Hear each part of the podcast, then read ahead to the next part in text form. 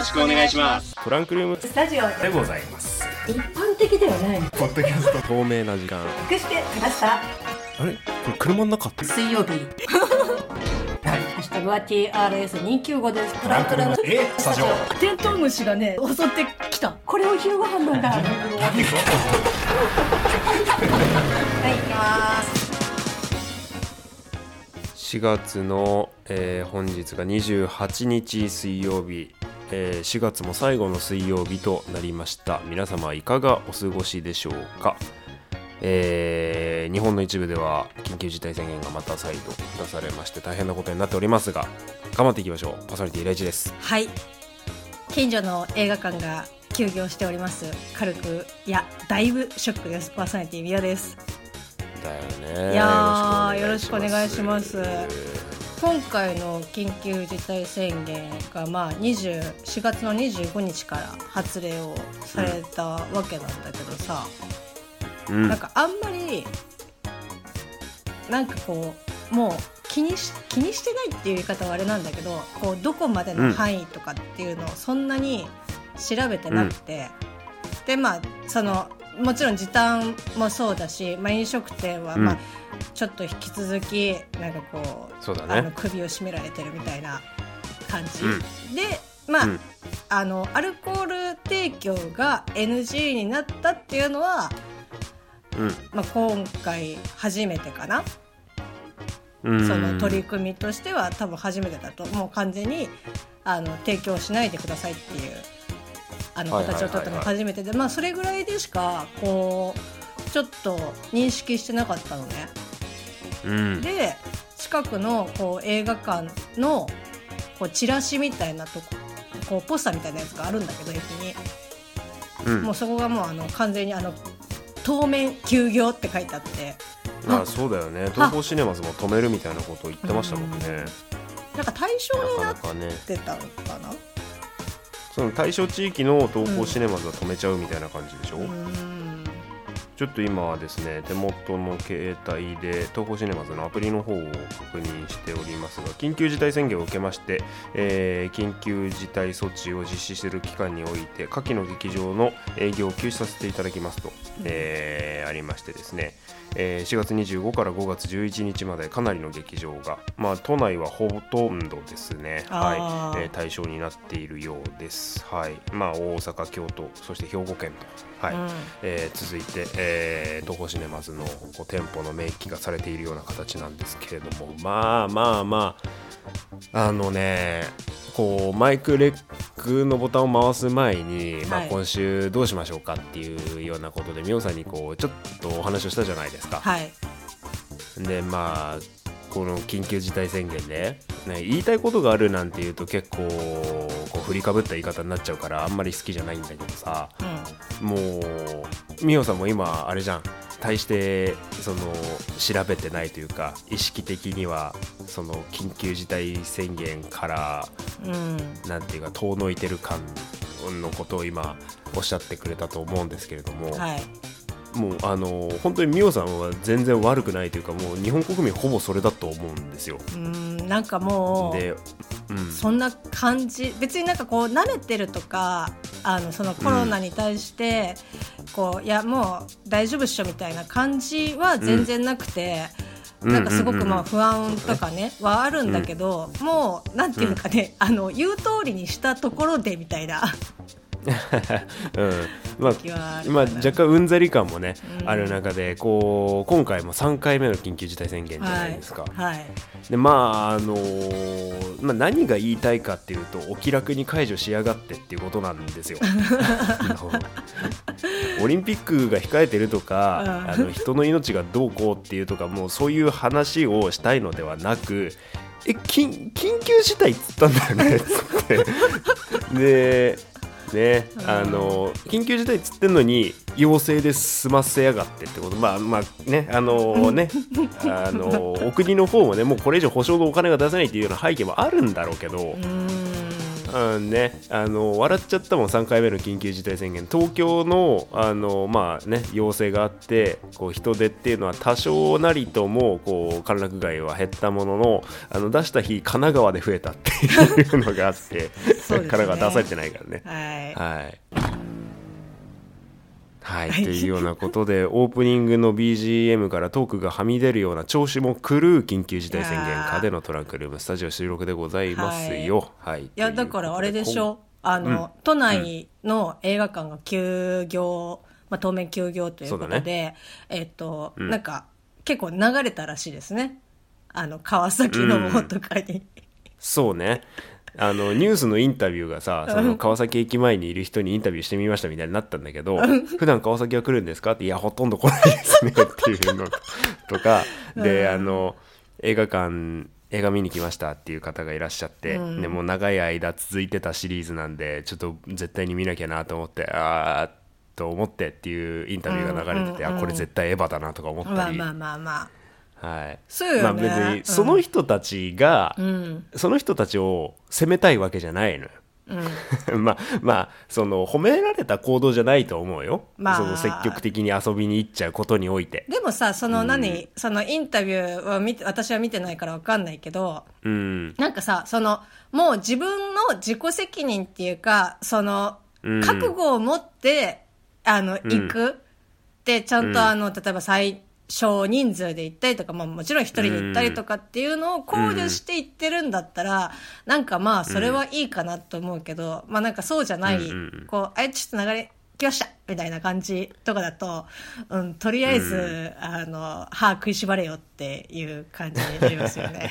まあね、うん。結局、まあ、ご自身の身も危ないのと同時に医療体制が逼迫してるって言われて久しいので,、そうですね。まあ、最終的にねご迷惑がかかっちゃうっていうような思考にも、まあ、なるっていうような、なってしかるべきというようなところだと僕も思うんですけれども、はい。なかなかね。でまあまあそういうことよ。だって もう陽性陽性っつったってさねそうですね。もうなんか最近もうそのニュース見るのももううんざりしちゃって。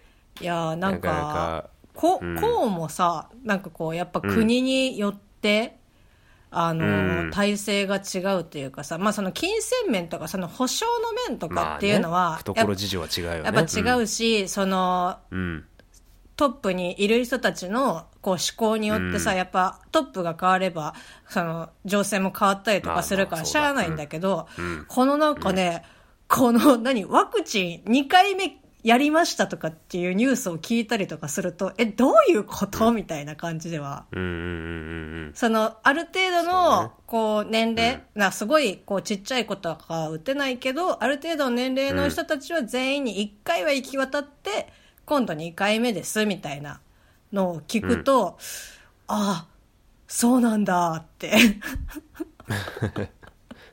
思いますけどね。うん。なかなかねこうまあオリンピックどうのっていうのもあると思いますけど、まあここれから他の国の人を招いて大会開く国なんだよねうちうちはっていう感じで。あのだ大丈夫っていうような感じはねもうより一層最近感じてますけれども。まあだからあれですよ、うん。だからスケジュールがもう崩れに崩れまくってますよ。そうだね。うん。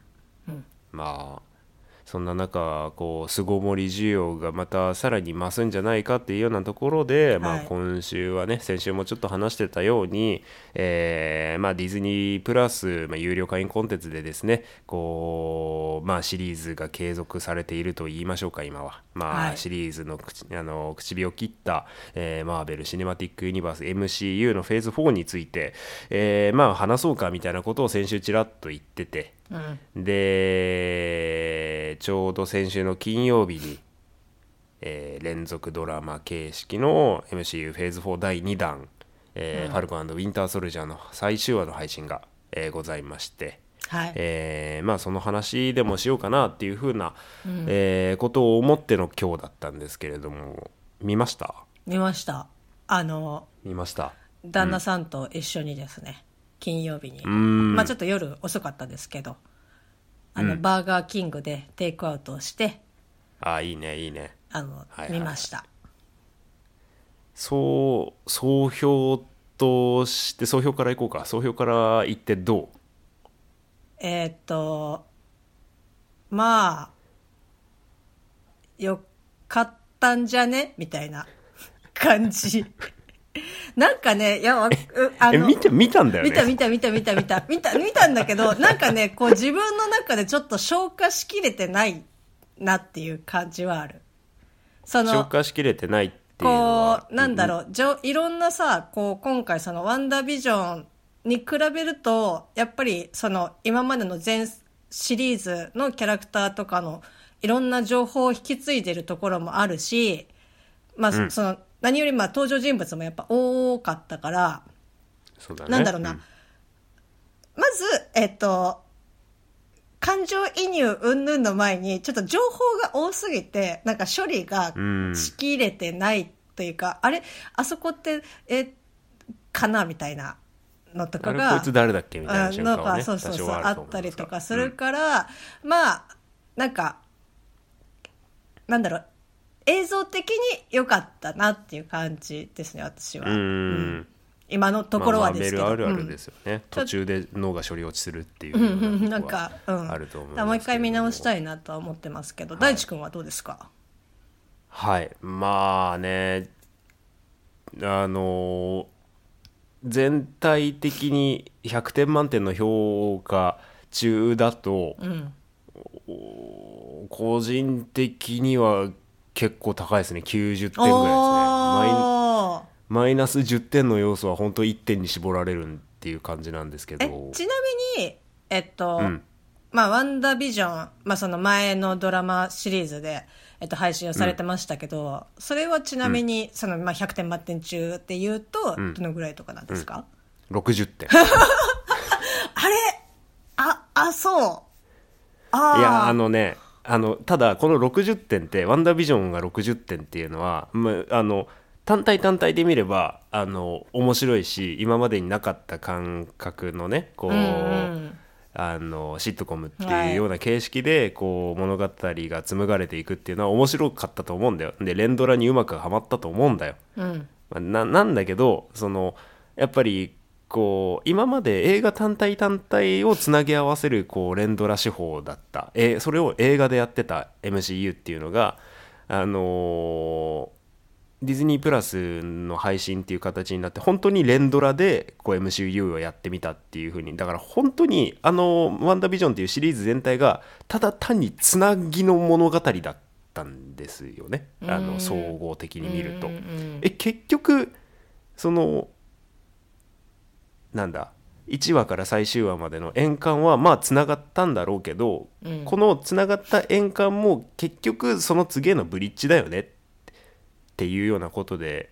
うん。だから今後その MCU フェーズ4の、えーまあストーリーとかにおいてワンダービジョンがどう関わってくるのかでこの60点っていう評価はどんどん上がってくる下がってくるあると思うんだけど、うん、まあちょっとここからあのまあ総評言っちゃった後ですけど、まあ、私大地美桜さんともにこうお互い、まあ、見たという前提のもと話しておきますので情報を入れたくない方はご注意というようなことでしょうか、はいまあはい。お断りをしていきたいと思います。はい。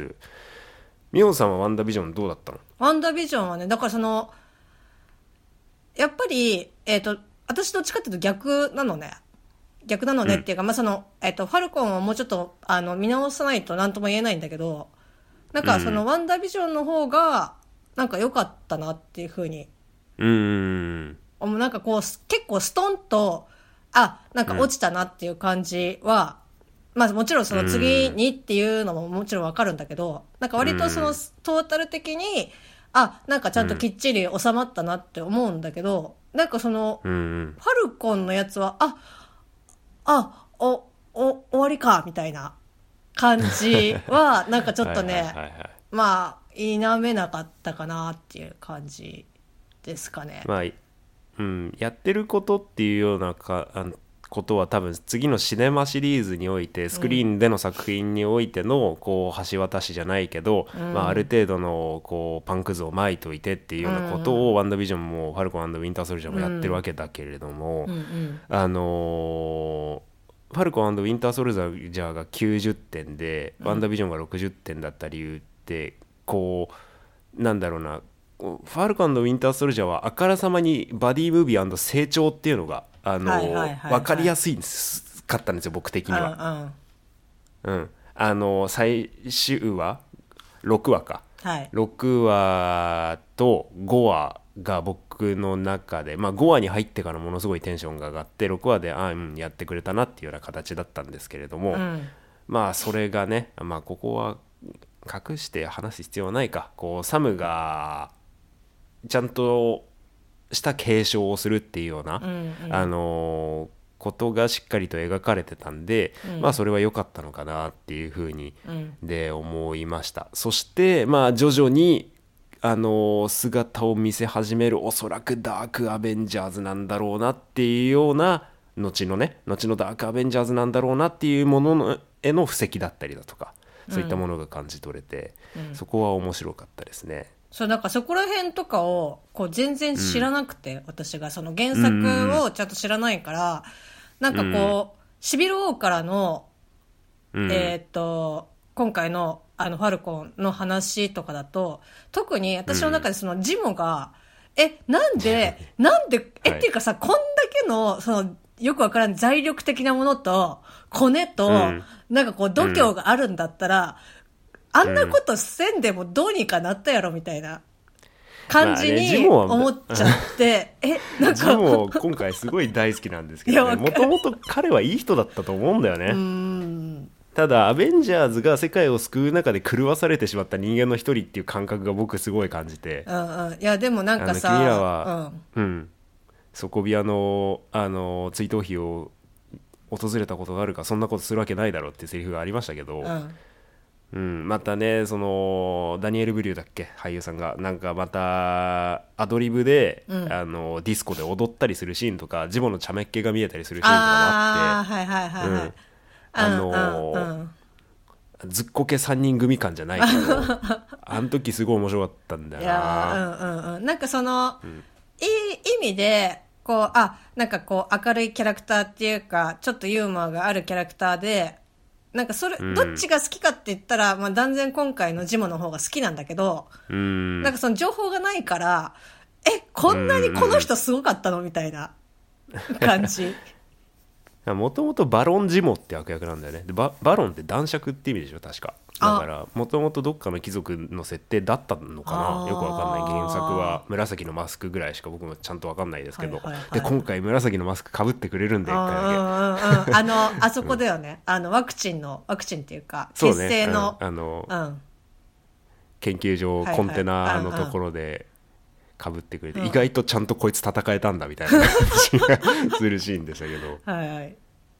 そうね。まあまあ彼はねまあちょうどそのまあシビル王キャプテンアメリカ以降チューブラリンというか、まあ、特に語られていなかったジモのその後ですけれどもちゃ,、まあ、ちゃんと自分の罪を償うために、まあ、ワカンダにこう身を引き渡してラフトに最終的に運ばれるでまた最終話で彼がちょっと笑笑うようなニヤッとするような出来事がねちゃんと起こったりして、あ抜け目ないなっていうような、あのものがあったりだとか。うん。